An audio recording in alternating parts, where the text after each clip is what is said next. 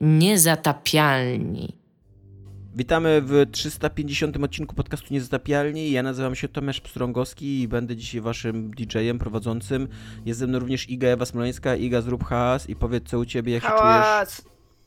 Co, co u mnie? E, Dobrze, dziękuję Tomaszu, że pytasz. Jestem wciąż confused, która jest godzina, ale na szczęście są obiektywne strony internetowe, e, które mówią mi o tym, która jest godzina, co jest dla mnie ważne, aczkolwiek tak jak wiecie, nie ufam tym stronom i muszę się was pytać, która Tak, jest Iga najpierw godzina. sprawdziła, która jest godzina na Timexa, później nas zapytała na Messengerze, która jest godzina, No. bo nie To ufała jest w ogóle bardzo ważna funkcja społeczna komunikatorów internetowych, z których ludzie sobie nie zdają sprawy, że można wejść tam na ten komunikator i zapytać się ludzi, która jest godzina. E, Dominiku, powiedz głośno Pumpernikiel i, i co tam u ciebie, jak się trzymasz? Pumpiernik. Wow! Widać jak się trzymam, nie jestem w stanie nawet powiedzieć. Jedna, jedno zadanie, co nie? Je- Jedno, Jedno prostu. zadanie. Pumpernikiel, trzymam się, ok. Chociaż e, nie do końca. Przed odcinkiem mieliśmy dyskusję, w której parę razy moje myśli gdzieś poszły w jakimś takim dziwnym kierunku i sam nie wiedziałem. Rozmawialiśmy o, o, o abstrakcyjnym konstrukcie, jakim jest czas, na co Dominik zaczął mówić o rybie, która, rybce, pł- tak. tak, która pływała sobie w akwarium, które się poruszało tak, jak ona pływała po pokoju i ją karmili. Co wprowadziło do dyskusji absolutnie nic. tak, dokładnie, więc y, mogę dzisiaj dużo wprowadzać niczego do dyskusji. E, e, będziemy dzisiaj rozmawiać o Wiedźminie 4, ponieważ jest news i nie ma newsa. Nie ma newsa, bo e, CD Projekt zrobił po raz kolejny to, co zrobił z e, Cyberpunkiem, czyli że postawił kropkę w internecie i, i, i internet się zesrał na tą kropkę i po prostu wszyscy są podjarani strasznie tym, tym Wiedźminem. Eee, i, no i my też, nie wiem czy jesteśmy podjarani, ale na pewno będziemy tam komentować ploteczki i tak dalej, Em, ale z takim zastrzeżeniem, że zdajemy sobie sprawę, że to jest takie tam, nie wiem, gdybanie sobie i, i, i, i, bajanie, e, ale chyba każdy czasem lubi to porobić. E, ale też, był, też jest prawdziwy news tam zaszyty, e, bo em, CD Projekt ogłosił współpracę z Epiciem i przełożenie się, prze, przejście na Unreal Engine 5, e, co jest y, realnym, jakby realnym oświadczeniem dosyć ważnym dla produkcji jednej z najważniejszych gier na rynku obecnie ukazującej się, więc o tym dzisiaj będziemy rozmawiali. Mamy mały temat awaryjny w razie czego, ale być może do niego w ogóle nie dojdziemy, więc e, nie będę go tutaj e, poruszał. Dominik ogląda Ozark, więc to też jest temat awaryjny w razie czego, jakby nam, jakby nam zostało czasu, to Dominik jeszcze trochę pochejtuje Ozark na samym końcu. E, Iga, co jest grane u ciebie? Od tego zacznijmy. Chyba, że możemy zacząć od mojego, co jest grane, bo ja zawsze z młodzieżą jestem. No to proszę, proszę. Tak, oczywiście. Nie zatapianie zawsze z młodzieżą. E, Zresztą znasz attention span że- młodzieży. Oni no posłuchają nas to przez samo- pierwsze 15 minut, a potem pójdą Dokładnie kupować to- tosty z awokado. Dokładnie to samo chciałem powiedzieć, że, że jak mamy coś, y, co jest dla młodzieży, to trzeba na początku, bo tam 10 minut. Iga powiedziała 15, ja daję im 10 max, więc go. Słuchajcie młodzieży. Halo młodzież. Halo młodzież, tak. Teraz e, facet przy 40 wam będzie mówił e, o, o rzeczach młodzieżowych. E, no więc grałem w taką czaderską grę e, Triangle Strategy, Morowo. morową, tak. E, Triangle Strategy, e, która cały czas, której tytuł cały czas jest komiczny i beznadziejny. E, I uważam, że jest ostatecznym dowodem na to, że tytuły japońskich gier po prostu nie, nie mają sensu i są losowane. Znaczy akurat, to znaczy, akurat tutaj... Te, skończyłeś X-Koma? tak, skończyłem XCOMa. Okej. I Jak, E, e, akurat ten ty- ostateczna, o- e, ostateczna ocena bym chciała poznać twoją tego X-Koma, tego dodatku właściwie.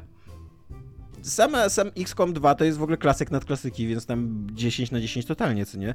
I ten Mhm. dodatek bardzo dużo rzeczy dodaje, więc jakby bardzo polecam granie z dodatkiem Czyli 13 na War of the 10 teraz.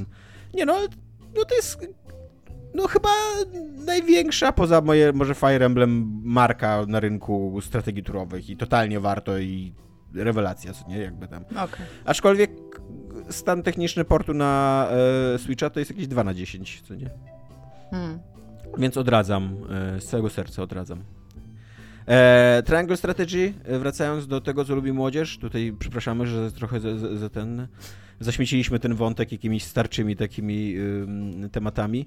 E, Triangle Strategy nie dość, że ma strasznie debilny, de, debilny tytuł, to ma jeszcze genialne podejście do y, jakby problematyki, do, do, do, do, mechaniki, bo co by było, to jest, takie, to jest taka odpowiedź na pytanie, co by było, gdyby nis, y, jakby każdy wybór w grze, jak dzisiaj mamy, że jest tam ten dobro i zło, jest, możesz mordować dzieci albo nie mordować dzieci, co by było, jakby to zniuansować i dać trzecią opcję.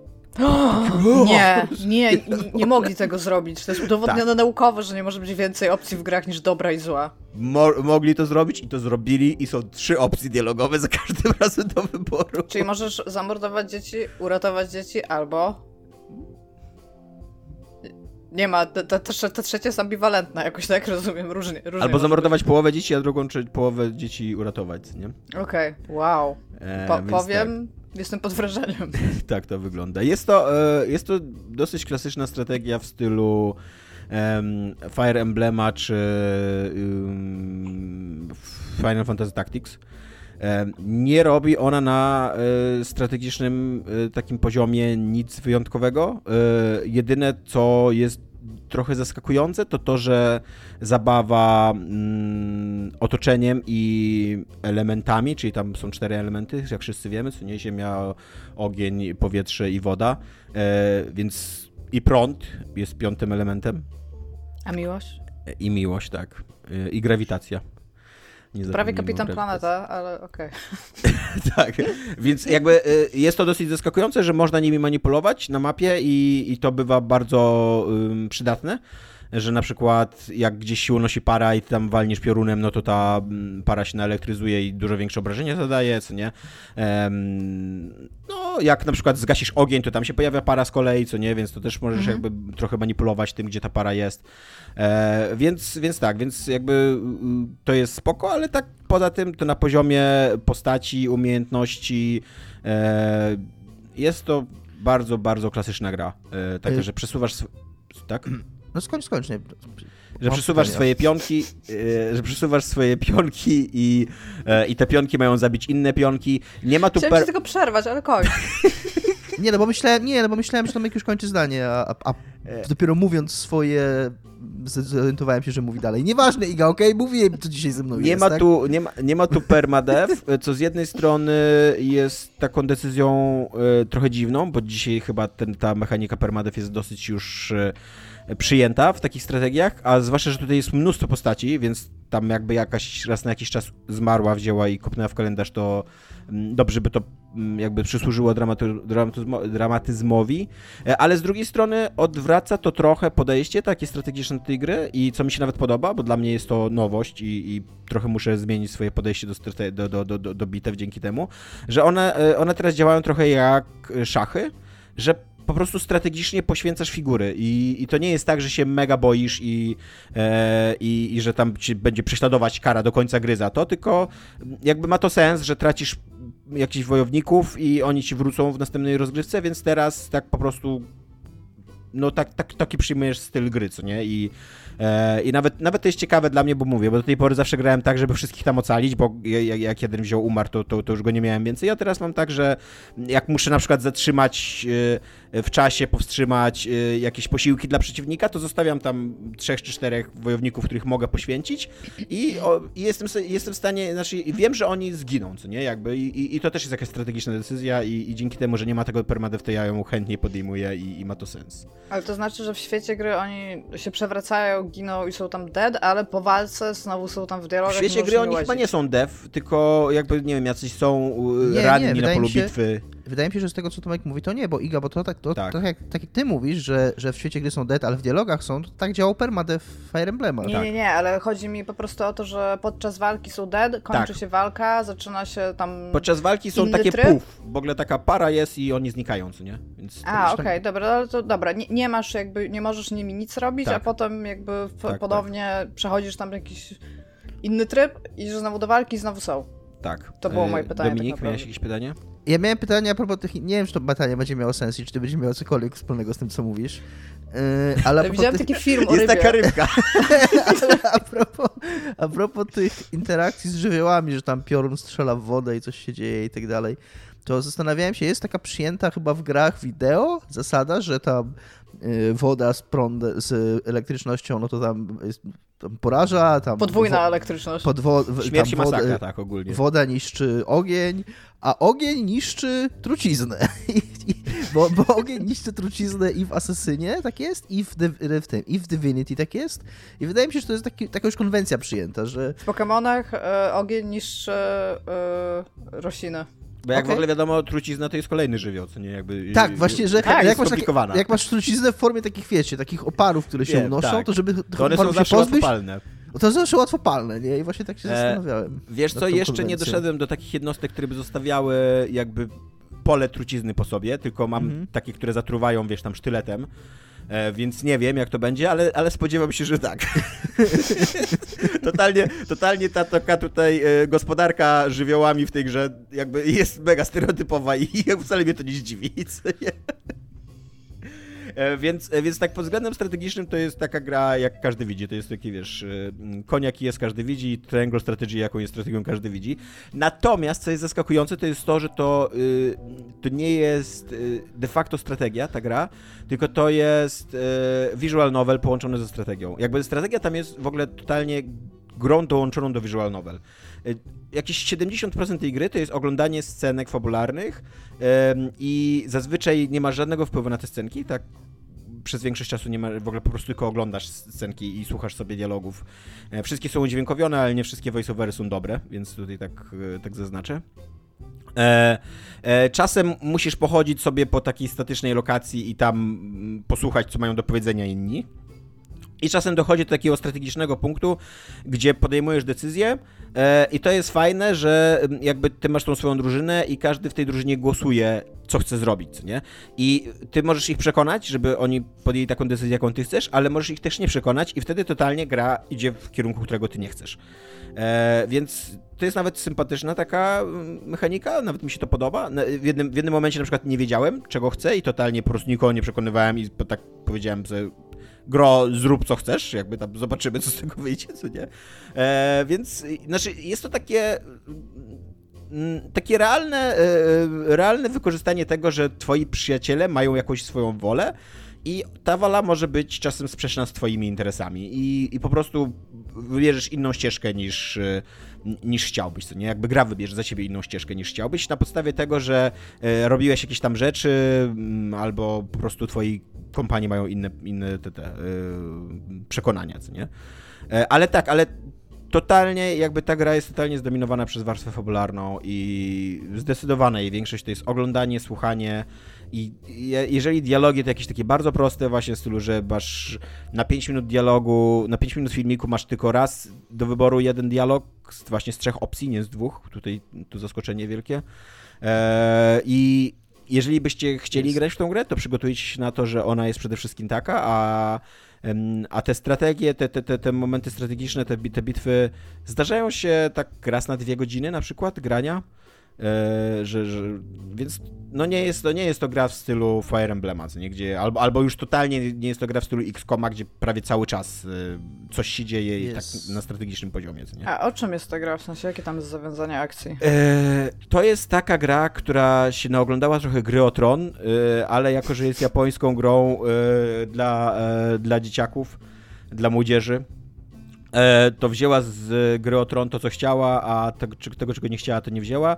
Czyli nie wzięła całego takiego cynizmu podejścia do świata i władzy, tej całego okrucieństwa i całej, całej seksualności, całej, wszystkich tych takich e, takiej miało, małości ludzkiej, która w Grze o Mhm. Tron była bardzo ważna, co nie? Że jakby że ci wszyscy ludzie, którzy decydują o życiach tam tysięcy albo milionów ludzi, że oni, że oni są bardzo często małymi ludźmi bardzo i zapatrzonymi w swoje własne interesy i to ich okrucieństwo dla nich nawet jest niezauważalne, co nie, że oni po prostu manipulują losami ludzi i tak dalej, co nie. Tutaj tego nie ma, ale jest totalnie taka mozaikowa narracja, rozbita na tam 15 czy 20 postaci, tak jak w Grze o Tron było. E, totalnie jest taka konstrukcja fabularna, jak była w Grze o Tron, że kiedyś toczyła się jakaś wojna i zakończył ją obecnie panujący król i jego najbliższy tam przyjaciel, wojownik. E, i, I oni dzisiaj jakby utrzymują pokój, tak jak e, miałeś e, Beratona i Starka w, w Grze o Tron, co nie? Zaczyna się też w podobnej sytuacji trochę, bo, bo ten niby Stark wydaje jedno ze swoich dzieci za, za żonę. Jest też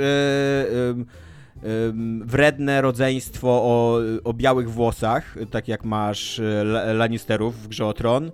E, I no i mówię, i ogólnie jakby taki. A, jeszcze w ogóle cały, cała taka konstrukcja świata jako świata fantazy, w którym istnieje magia, ale ta magia nie jest siłą, która podporządkowuje sobie wszystko jakby w świecie. To jest, Mhm. e, to jest raczej taki dodatek po prostu do tego świata, nie? Że tam, że e, to jest takie w miarę w miarę realistyczne, realistycznisz, co gdzieś, średniowiecze. Mój ulubiony rodzaj średniowiecza. tak, no bo ta główna wojna, która się e, w ogóle toczy, to się toczy o zasoby soli, co nie, na przykład, co jest, co jest dosyć przyziemne, jak na grę fantazy, nie? Więc, e, więc... A też e, bardzo realne jakby. ale też, ale tak, Nie też, było, no. też dosyć, chociaż, chociaż co, mnie, co mnie do tej pory zaskakuje, to na przykład to, że jest podkreślane, że sól jest, wy, jest wykorzystywana przy materiałach wybuchowych, o czym nie wiedziałem, a nie mówi się, że jakby główna... Yy, Główne bogactwo soli, dlatego, dlaczego sól była kiedyś tak cenna, tkwiła w tym, że ona służyła do konserwacji żywności. Tak, konserwacja Tak. jedzonka. Jest Tak, taki... o, te, o tym o w tej grze nie ma. A o tym, że jest tam taki- materiały wybuchowe się robi z solą jest. To chyba napisał mm, DeGrasse Tyson, albo odwoływał się do tego, y, że jest taka książka, której tytuł brzmi, czy jakoś jest zbliżony do tego, że właśnie musimy zrobić, zmienić ropę w sól.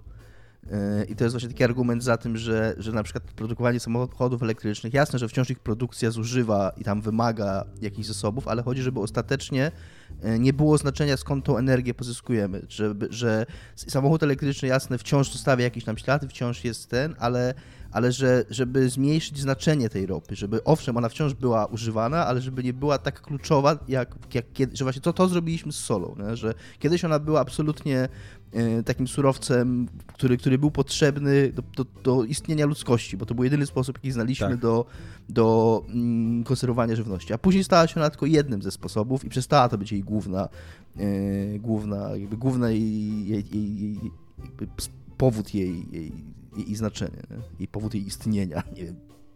Dobra, Dominik, do- już, No dosz- więc, to, już, e, więc na razie, na razie właśnie mówię, jakby, jakby posiadając jakąś taką ogólną wiedzę na temat y, historii, jak ważna była historycznie sól, ta wojna ma mega dużo sensu, ale gra sama w sobie dosyć słabo to uzasadnia do tej pory na razie, co nie? Tak. E, e, no e, i... A, i jeszcze, jeszcze opowiem coś o poziomie trudności. Gram na normalu, czyli tym proponowanym. Jest dosyć trudny, ten normal, co, mm, co się sprawdza czasami, bo na przykład miałem już raz takie, takie mega dramatyczne zakończenie, gdzieś tam spaliłem pół swojej wiochy i musiałem się wycofywać i e, poświęciłem, paląc tą swoją wiochę, poświęcałem swoich żołnierzy, żeby spalić tych najniebezpieczniejszych żołnierzy, też wroga i w związku z tym wylądowałem na końcu ze swoimi takimi słabymi jednostkami, które się musiały dosyć tak dramatycznie bronić i tak dalej. E, ale żeby, żeby ci dobrze szło, żeby w miarę mieć ten polecany level, który jest tam przy każdej bitwie fabularnej podawany, to niestety trzeba robić wszystkie bitwy takie treningowe, a one są na szczęście krótkie i dosyć dynamiczne, ale y, przy tym nudne i takie powtarzalne. Jakby to są cały czas na, tych, na, te, na takich samych planszach, takich bardzo prostych szachownicach, rozgrywane randomowe bitwy, w ogóle zupełnie niefabularne, niepowiązane z żadnymi wątkami pobocznymi ani nic takiego, do których się wchodzi z oddzielnego menu e, i jakby tam to jest taka czysta mechanika tylko do levelowania, co nie? Taka, mm, taka widać, że takie obejście po prostu designerskie, jak dać graczowi e, szansę, żeby on e, nadgonił, co nie? Jakby. A jednocześnie ja- jakby, jak się rozwiązuje, te, jak, jak, jak się gra w te wszystkie takie misje fabularne, to i tak nie jesteś w stanie być na tym poziomie, na który, który jest rekomendowany, co nie? I tak jakby musisz nadganiać. Więc pod tym względem gra jest tak sobie zaprojektowana. Wydaje mi się, że można było to dużo ciekawiej zrobić. Nawet Fire Emblem ma właśnie misje poboczne, ciekawsze, gdzie się leveluje. Y, XCOM to w ogóle rewelacyjnie roz, rozwiązuje, bo tam w ogóle jakby 3 czwarte rozgrywki jest w losowo generowanych misjach i, y, i jakby w kółko masz taki mecha- taką mechanikę mm, levelowania swoich jednostek, nie? Że jeżeli jakaś misja jest dla ciebie za trudna, to wystarczy po prostu, że trochę czasu jakby odłożysz w czasie e, jej rozwiązywanie i tam w międzyczasie się ze dwie czy trzy misje ci wylosują i, i sobie levelujesz, a przy okazji ta e, rybka tam będzie jeździła i tam się nauczy. Skoro już mowa o czasie, co nie? A ile jesteś godzin już e, w grze? Z 10? Tak mi się A, wydaje. to tak już Tak, tak uczciwie już to, jestem, Tak bo- raczej dużo, no. Chociaż ona jest tak na 60, co nie? Więc jeszcze dużo przede mną. E, na razie są dopiero dwa królestwa zaangażowane w wojnę z trzech, więc tak czuję, że to jeszcze nie jest taki prawdziwy ten spisek, ta prawdziwa A wojna. są tam wątki romantyczne? Y, Jest jeden wątek romantyczny, y, właśnie, bo ten główny bohater twój y, z tego, z tego domu wilka, to też jest, to też jest ciekawe, że jest tam Geralt. taka... E, nie, nie, nie. Em, taki Stark jakby, co nie, tutejszy. Okej. Też, też jest ciekawe, że jest jeden właśnie taki ród rycerski, który jest taki em, cnotliwy i taki, taki jakby właśnie w takim klasycznym, stereotypowym stylu rycerskim. Właśnie nie jest taki zdradliwy, jak tam wszyscy, co nie dookoła i tak dalej. Lojalni są, tak? No i oni są kojarzeni z wilkami oczywiście, jak Starkowie z gry o Tron i, i ten, ten główny bohater to jest totalnie Jon Snow, co nie?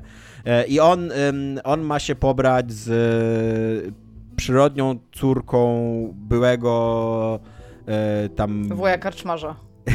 Nie, byłego, byłego króla z, drugiego jakby, em, drugiego królestwa, żeby pokój z, przypieczętować, co nie, pomiędzy tymi królestwami. E, I wątek romantyczny jest taki, że gra się zaczyna w momencie, kiedy ta mm, córka, przyrodnia córka, znaczy to nie jest przy- przyrodnia, to jest bękarcica, nie wiem czy taki istnieje. Wiem, że jest bękart, ale czy, czy kobieta bękart to jest po, po prostu Bękarcica, jest to, to już jest Dobrze. bękarcica. Dobrze. Tak, wygląda to bękarcica? No nie, to ona jest e, bękarcicą jakby. Słowotwórstwa i jego zasad, mi to tak, tak. stworzyliśmy słowo. No to ona jest bękarcicą tego, tego króla i, i przy, przyjeżdża, żeby jakby została wydana za tego Johna, Johna Snowa naszego.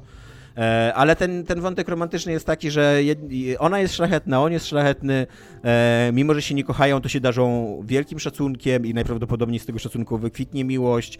E, I więc to, to, absolutnie, absolutnie nie jest to takie bardzo właśnie szanowane dziecko. tak. Absolutnie w ogóle to nie jest takie podejście, jakie miała gra o Tron, takiego realistycznego serio traktowania ludzkich namiętności, słabości i tak dalej, co nie? I Mhm. wszystkie, wszystkie ciekawe postacie są postaciami drugoplanowymi w, w tej grze. Jakby tam, tam na, na, na pierwszym planie masz totalnie takie papierowe, e, papierowych rycerzy, którzy w ogóle wszystko zrobią dla swoich ideałów i tak dalej. No, więc to e, tak, to, to z młodzieżą, Triangle Strategy. E, nagadałem się strasznie, e, więc może Dominik, e, albo nie, no Dominik tak. Tak mamy w agendzie, że Dominik, do Dominik, e, co się dzieje Tomek? w CD Projekcie? Najpierw streszczenie szybkie, a Szybkie. później pogadamy E, o tym. Dokładnie w poniedziałek 21 marca, czyli tydzień temu jak to słuchacie, CD Projekt ogłosił, że pracuje nad nową grą z serii Wiedźmin. Nie nazwał tego Wiedźmin 4, w zasadzie to napisał, że czas rozpocząć nową sagę. A New Saga Begins, tak jest na angielskiej wersji strony, nie wiem do czego by się angielska wersja strony otworzyła, ale no, żeś i, i idzie nowy Wiedźmin. E, I w zasadzie, jeżeli chodzi o samą grę, to tak jak Tomek już zaanonsował na początku odcinka, e, nie powiedziano kompletnie nic, oprócz tego, że będzie jakiś nowy Wiedźmin. Pokazano jeden obrazek z leżącym w śniegu amuletem, który to amulet początkowo gracze... zinter- Medalionem. zinter- e, medalion, tak, przepraszam. Znaczy amulet, to wiedźmiński amulet się mówiło. Nie medalion. Wiedźmiński medalion też się mówiło. Tak? No to medalion, amulet, ta, taka zawieszka. Taki, Zawieszka. Tak. Pójdźmy na kompromis, wiedźmińska zawieszka. No i, i ta, ta że dla zawieszka... Wiedźminów taka na imprezy. Tak, i ta, że zawieszka tak. y, zosta, jakby została zinterpretowana początkowo przez graczy jako pochodząca ze szkoły kota, bo te wiedźmińskie zawieszki y, służyły w fikcji wiedźminowej do rozpoznawania szkoły, z której dany wiedźmin pochodzi. Y, I to, że gracze zobaczyli tam szkołę kota, naprowadziło na taki najbardziej logiczny wniosek, że bohaterką, chociaż CD Projekt tego nie potwierdził, że bohaterką nowej gry będzie Ciri. Iga? E, Bo sprawdziłam definicję słowa medalion i amulet i e, medalion jest właściwie elementem architektonicznym stricte, tak stricte, stricte z definicji. On ma taki sam kształt jak amulet, który to amulet nosi się na szyi i ma znaczenie magiczne i symboliczne, aczkolwiek medalion też został jakby, zaczyna być używany do tego samego co amulet, Dobrze. więc wszyscy mieliśmy rację. Niech będzie, że wszyscy mieliśmy rację, chociaż tak nie jest.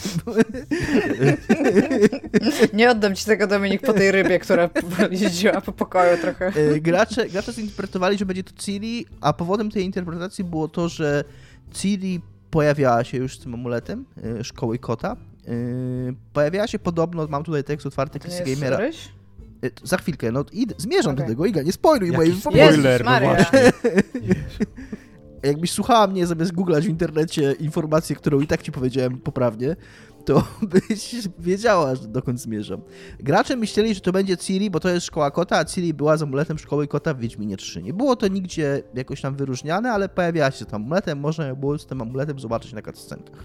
Ale tak jak powiedziała Iga, yy, inna część graczy zwróciła uwagę, że to nie wygląda za bardzo jak kot, a bardziej jak ryś, który oczywiście jest pochodzi z rodziny kotów, więc y, jakby ma coś tam wspólnego z kotem, ale nie jest kotem per se, że tak powiem.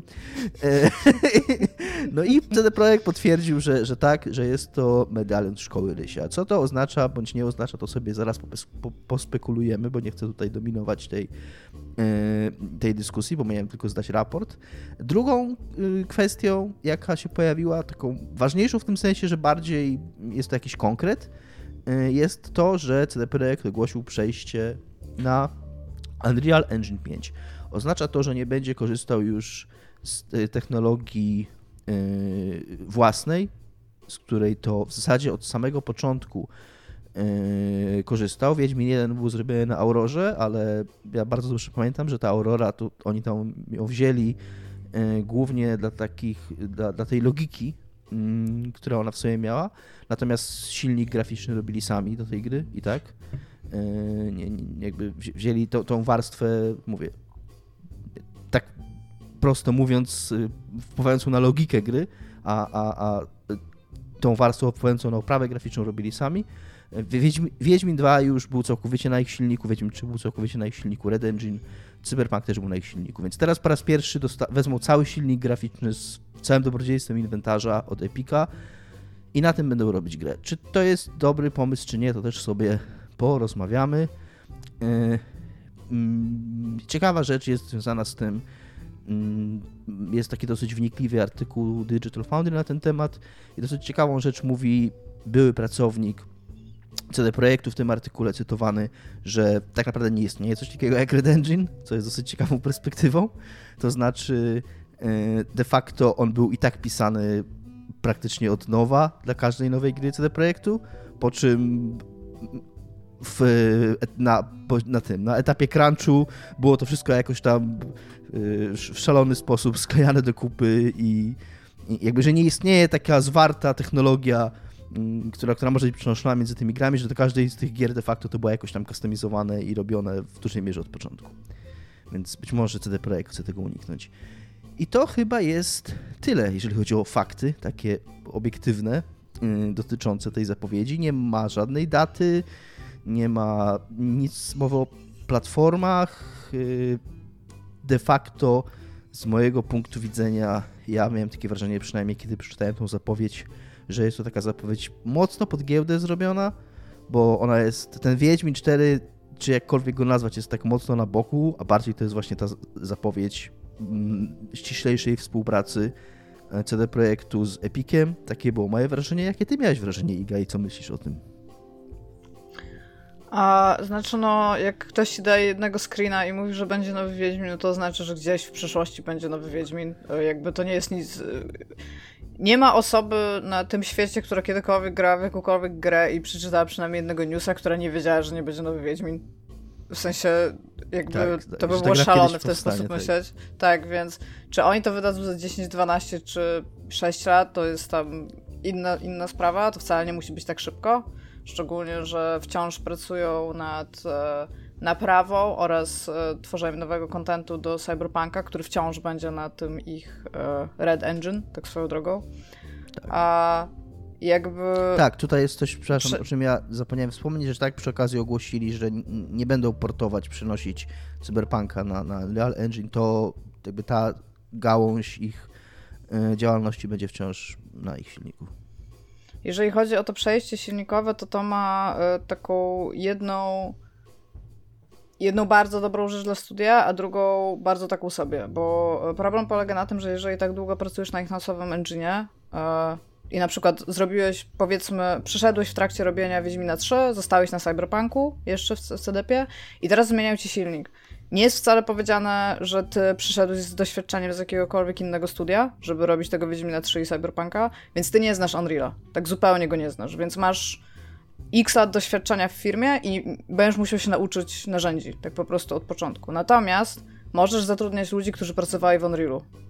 A tych ludzi jest milion. Plus Unreal ma, e, znaczy czwórka, bo oczywiście piątka to jest coś bardzo nowego w tym momencie, ale jeżeli chodzi o czwórkę, ja trochę pr pracuję w czwórce tam i sama sobie nawet na boku dłubię giereczki, a jest znakomicie opisany i ma gigantyczny jakby taki support in w internecie, więc każdy, każdy problem, jaki masz, jesteś w stanie znaleźć w dokumentacji, popatrzeć i na pewno ktoś miał już ten problem, rozwiązał go i masz 500 postów na forum, więc to jest super wygodne. Komercyjne silniki są amazing, jeżeli o to chodzi, o grupy wsparcia e, supportowego, takich nawet samych użytkowników.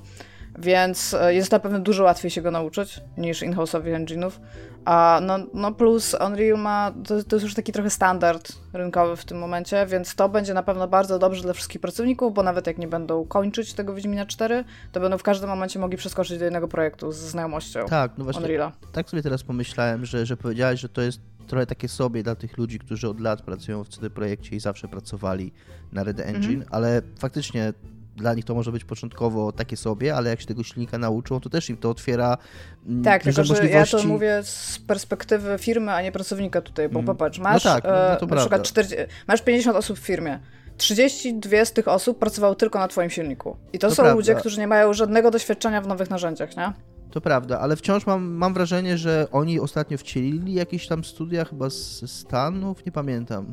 No w każdym razie oni się mocno też roz, jakby rozwijają na, na, na jakieś tam oddziały poza Polską, więc myślę, że to z tego punktu widzenia. I że tak ogólnie, z takiej ogólnej perspektywy ich, no to ten zysk właśnie z tego, że dużo łatwiej zatrudniać nowych ludzi, dużo łatwiej współpracować Mhm. z jakimiś, wiesz, jak kupujesz studio i to studio ma już coś na Unrealu, to dużo łatwiej ci ich jakieś rozwiązania Tak, ja, wcielać ja, do twojej mi, gry mi i tak chodzi po prostu o to, że jakby y, patrząc na takie wie, wie, większe, że tak w sensie dłuższotermi, długoterminowe jakieś konsekwencje, to to jest zawsze bardzo dobra decyzja przejść na komercyjny silnik. Po prostu dlatego, że jest używany Tak. przez większą liczbę ludzi. A jedyne, co tracisz, to jest to doświadczenie, które mieli ludzie, którzy po prostu uczyli się pracować na twoim narzędziu, bo to bardzo często mogą być ludzie, którzy po prostu ni- totalnie nie kumają nic z Unreal'a, nie? I muszą się... To jest bardzo często zmiana paradygmatu myślenia o silniku, logice i wszystkim, wszystkim, co się dzieje, więc to nie będzie proste, aczkolwiek za dwa lata będą w stanie używać tego narzędzia, chociażby bardzo nie chcieli, to już po prostu będą w stanie. Y, Więc to jest, to jest taka kwestia. A dodatkowo no support Epica bardzo się przyda, aczkolwiek Unreal 5 to są jeszcze powijaki, nie? W sensie to, to nie jest... To jest coś nowego. Tak, to jest i coś właśnie takiego tutaj zupełnie zanim, nowego. Zanim zapytam Tomka, to właśnie i, i nawiązując do tego, co Iga Ja powiedziała, tylko y, wtrącę tutaj może trochę, y, że to studio z amerykańskie, które posiada CD Projekt, nazywa się The Molasses Flood e, i jest z Bostonu. okej, No, i oni, z- dziękuję. No, oni zrobili The Flame and the Flood, Mm, czy tak. Where the Water Tastes Like Wine, jedno z The, tych the, dwóch the. Flame and the, e, and the Flood. e, Tak. I Drake To jest małe studio bardzo. E, tak.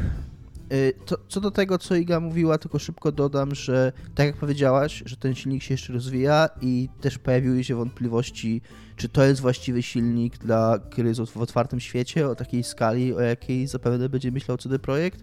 Unreal Engine jakoś nigdy nie słynął jako, jako silnik do open worldów. Yy, I to jest coś, na co zwraca uwagę CD Projekt w swoim oświadczeniu, że oni mm, mają nie tylko wykorzystać tą technologię, ale również ta współpraca ma przebiegać w dwie strony, że oni mają au- autentycznie mm, też do tego silnika swoje doświadczenie jakoś wprowadzić i wpłynąć Znaczy- na dostosowanie go lepsze do, do open worldów. Nie? Unreal to jest combine. To, to jest po prostu to jest gigantyczna rzecz, w której jesteś w stanie zrobić wszystko. To nie, moim zdaniem, jakby okej, być może on nie działał super, a jakby to powiedzieć, elegancko e, z jakimikolwiek rozwiązaniami typu open world, natomiast on będzie tak działał, jeżeli CDEP będzie potrzebował, żeby tak działał. CDEP też ma najprawdopodobniej tyle pieniędzy, żeby zatrudnić bardzo dobrych programistów. A przecież no, jesteś w stanie po prostu kodować tam C++ rzeczy i po prostu seamlessly w- wrzuca Tak, się no, do ale- blueprintu, więc to nie jest, to jest żaden problem moim zdaniem. No tylko, Jakby- tylko mówię, ja, ja nie mówię, że to jest problem, tylko chodzi mi Mhm. o to, że, że tu się pojawia ten wątek y, wpływu jakby, y, wiecie, że nie tylko CD Projekt sobie tam dokodzi coś w C do tego Unreala, jak im będzie potrzebne, ale również przekaże to Epicowi, więc tam jakiś deal może poszedł nie tylko na to, że CD Projekt kupuje ten silnik, ale również y, jakoś tam swoje y, czy rozwiązania, czy jakiś know-how udostępnia Epicowi, tak? To wynika e, w ogóle nie wprost, ale jest bardzo wyraźnie zasugerowane w tym ogłoszeniu, który CD Projekt y, ogłosił, że to jest długotrwała współpraca z Epiciem tak. i jakaś taka obustronna współpraca też, no że właśnie, że, że to nie jest tylko tak, że Epic wynosi z tego pieniądze, bo tu nie ma co ogłaszać jakby. W tym momencie Epic jakby nie powinien, nie, nie powinien e, być stroną, no bo to po prostu każdy może kupić sobie e, Unreal 5, nie? Od, od Epica i tyle. Tylko, że Epic też jakby coś z tego ma, więc możliwe, że to będzie jakby, nie wiem, jakiś taki poligon dla Ale Unreal 5, jak, jakaś taka jak wizytówka. Kupujesz, jeżeli kupujesz silnik, to masz support od firmy, która robi ten silnik. To tak, jest tak, ale tutaj no-brainer. Tak, ale tutaj jakby ten, e, ten Epic jakby ogłasza, że ma z tego coś więcej, że, jakby, że to też dla nich jest ważna współpraca, co nie? E, czyli, no tak, na Epic teraz e, tak. gigantyczne pieniądze jakby wrzuca na fakt, żeby być e, relevant po polsku. Żeby się liczyć. Jakby na, na rynku, akurat nie? w kategorii silników to nie musieli wrzucać pieniędzy, żeby być istotny. No nie, ale wiesz, to jest, to, to jest zawsze dekad. kwestia tego, że fajni, bo e, jakby CDEP mówi, że oni nie planują, e, żeby cokolwiek ich było ekskluzywem na Epic Store, mhm. aczkolwiek myślę, że Epic byłby zachwycony, jakbyś kupił sobie Wiedźmina 4 na Epiku, a niekoniecznie na Steamie, nie? No, może tak. Yy, tylko tu jeszcze wchodzi taki problem, że yy, CD Projekt ma jeszcze swój własny sklep, który jest GOGiem. I akurat przy okazji swoich własnych produkcji, ten GOG zazwyczaj jest super mały, ale przy okazji własnych produkcji CD Projektowych dużo się tam Których jest milion. E, po no nie, no, ale... nie robią, tylko do gry wydają, nie? Więc ja bym, tu, ja bym tu był raczej właśnie tak po, po, po, po stronie tego, co Dominik mówi, że Epic będzie miał z tego jakiś know-how od CD Projektu, jakiś taki, wiesz, taką świadomość tego, jak bardzo można manipulować tym ich własnym silnikiem, jak bardzo można go pożerzyć, co tam znaczy magicy z jest... CD Projektu zrobią, co nie? Tak, ale Unreal... A przy okazji, daj mi skończyć, a przy okazji będzie to też taka wizytówka oczywiście, No właśnie o to mi chodzi, Było, nie było, Unreal... gry CD Projektu zawsze są znane z tego, przynajmniej tam e, Wiedźmin 3 i, CD, i Cyberpunk, że zajebiście wyglądają i, i pokazywanie czegoś takiego... I też. mają bardzo dużo bugów. Co? Właśnie to Są też... znane z tego, że dobrze wyglądają, bardzo, to też bardzo, mają bardzo zwraca uwagę Digital Foundry, że to, że, te, że to jest trochę szkoda tego Red Engine, bo właśnie i w Wiedźminie 2, i w Wiedźminie 3, i w Cyberpunku było widać takie rozwiązania trochę takie przesuwające granice, których nie było w innych silnikach, że oni byli na tym takim cutting edge, jak to się mówi. No to może, może właśnie one na, teraz będą w Unrealu, dzięki temu, że wiesz, no właśnie, że będzie poszerzany ten Unreal jakoś, IGA. Go. No bo ja bym chciała powiedzieć, że my zwróciliśmy uwagę na jedną super ważną rzecz. Unreal Engine 5 jest dostępny od mhm. N czasu, to nie jest nic nowego. I bardzo dużo firm jeszcze na niego nie przeszło. Ale jak Wiedźmin będzie na Unreal 5, to firmy zaczną na to przechodzić. Tak, I to dokładnie. jest ta kasa Epika, Epika, którą oni chcą. Dokładnie, no, tak. O tym też chciałem powiedzieć. E, druga rzecz, jaka tam wynika z tych e, newsów, o, który, i, i, o których chyba Dominik nie wspomniał, więc ja bym teraz chciał o niej wspomnieć, o tym, że mm, ogłoszono nowego game directora e, tego projektu Wiedźminowego. Będzie to Jason Slama. E, I jest to weteran CD Projektu, o którym e, Iga trochę poczytała. Iga, co wiemy na temat Jasona Slamy? E, Jason sama wykonywał wcześniej w CD Projekcie Gwinta, więc jest ich jakby pracownikiem, który był a, no, po prostu awansowany na szefa zarządzającego nowym projektem. E, wcześniej był programistą w Ubisoft Quebec, ale jakby oprócz tego nie ma jakby doświadczenia dyrektorskiego oprócz Gwinta, a więc właśnie to jest coś, co ja miałam taką rozmowę z Tomkiem, że to jest takie on musiał być bardzo, bardzo dobrym dyrektorem, że jakby CEDEP zaufał nie mu... dyrektorem, tylko reżyserem chyba, co? No, ja nie lubię tego pojęcia ja reżysera, lubię, tak bo on nie, on nie jest reżyserem. Właśnie, bo to, chwilach... Osoba, która jest dyrektorem, nie jest reżyserem. On jest, on jest decy... odpowiedzialna za decyzję i ja trzymanie wizji. To jest vision holder. Się, się, się, no vision holder prawie, ale też nie jest dyrektorem po, według polskich jakby. Tak, no, no właśnie rozumienia. Tak, no, jest, jest czymś takim pomiędzy. Właśnie w, nie, tak. nie mamy takiego słowa, bo w angielskim słowo dyrektor, które oznacza, może oznacza zarówno dyrektora, jak i reżysera. Więc, mm, e, a w polskim ten reżyser filmowy to jest bardzo, specyf- bardzo konkretna funkcja, która się bardzo mhm. konkretnie kojarzy z pewnym konkretnym zestawem obowiązków, więc mówienie o reżyserze gry ja też nie lubię tego. Ja zawsze piszę game director po no, angielsku. No, liderem projektu. Liderem, bardziej, no, bardziej szef, głównym... Szefem projektu, może No. tak. Szefem projektu On- albo, albo głównym designerem, chociaż chyba szefem projektu to byłoby nawet, najlepsze. on nawet nie musi być designerem, tak, chyba, chyba, szef. Jest- projektu, chyba szef projektu to byłoby naj, najbliższe tłumaczenie. No to tak, no to powiedzmy, że musiał być bardzo dobrym szefem, bo jakby y, rzecz, którą teraz dostaje, to jest, to jest mega odpowiedzialna w ogóle funkcja, tak? To jest, to jest naczelne IP studia, na którym to studio no jakby wyrosło i stało się tym, czym jest w tym momencie.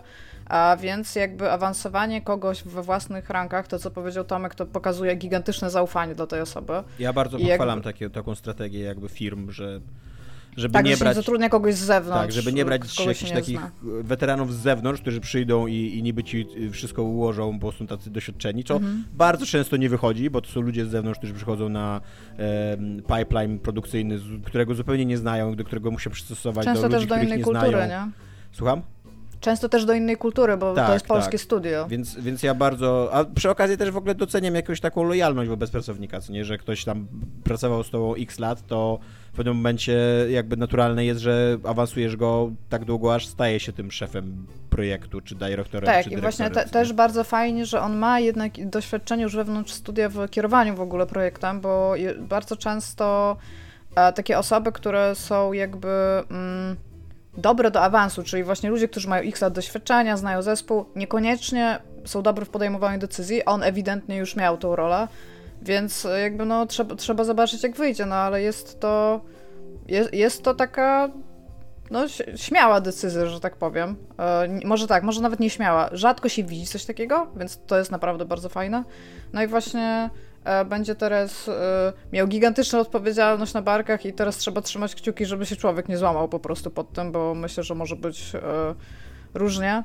Szczególnie, że już na Twitterze i to nie jest jakaś oficjalna obietnica e, studia i to nie jest tak, że ta obietnica nigdy wcześniej nie padła, ale podkreślił, że e, Crunch e, tam nie, nie na jego warcie, nie? not on my watch po prostu. I tak, okej, jakby było to mówione kilka razy, jakby zobaczymy, sprawdzimy. E, ludzie, no jakby no, cały projekt wciąż jest raz bardzo kojarzony z żeście Crunchem, CD nie? Projekcie zorganizowali specjalne wydarzenie medialne i e, umówiliście się na e, e, wywiad ze Schreierem po to, żeby powiedzieć, że już więcej crunchu nie będzie, a później co? Tak.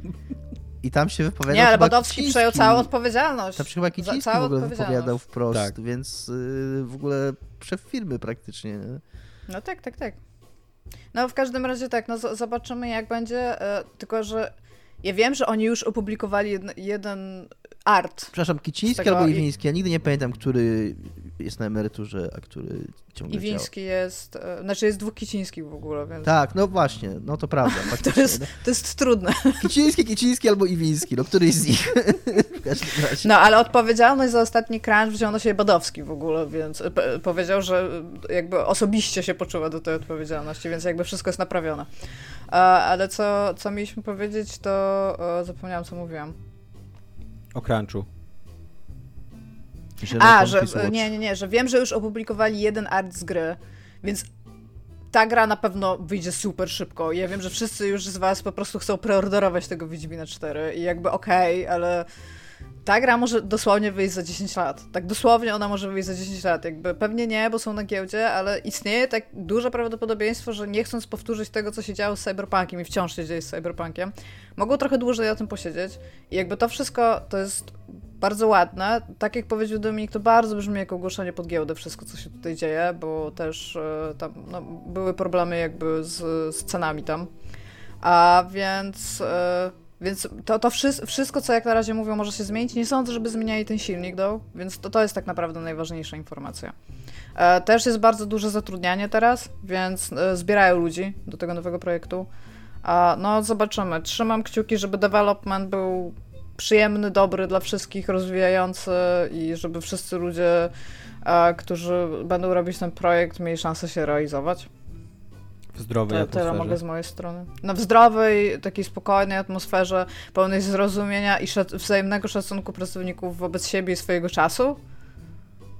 Tak. Ja stawiam na mm, 5 lat, tak 5,5 roku. Grudzień 2027. To jest moja. O Jesus. To Czy jest. wtedy my jeszcze będziemy w ogóle jako cywilizacja istnieć? No, bo 10 lat to nie, w 10 lat to nie wierzę, ale tak. Nie, myślę, no że... powiedziałam 10 na zasadzie, że No. to nie będzie szybko. Tak, to nie będzie ja za wiem, rok że- ani za dwa, to na pewno. Tak.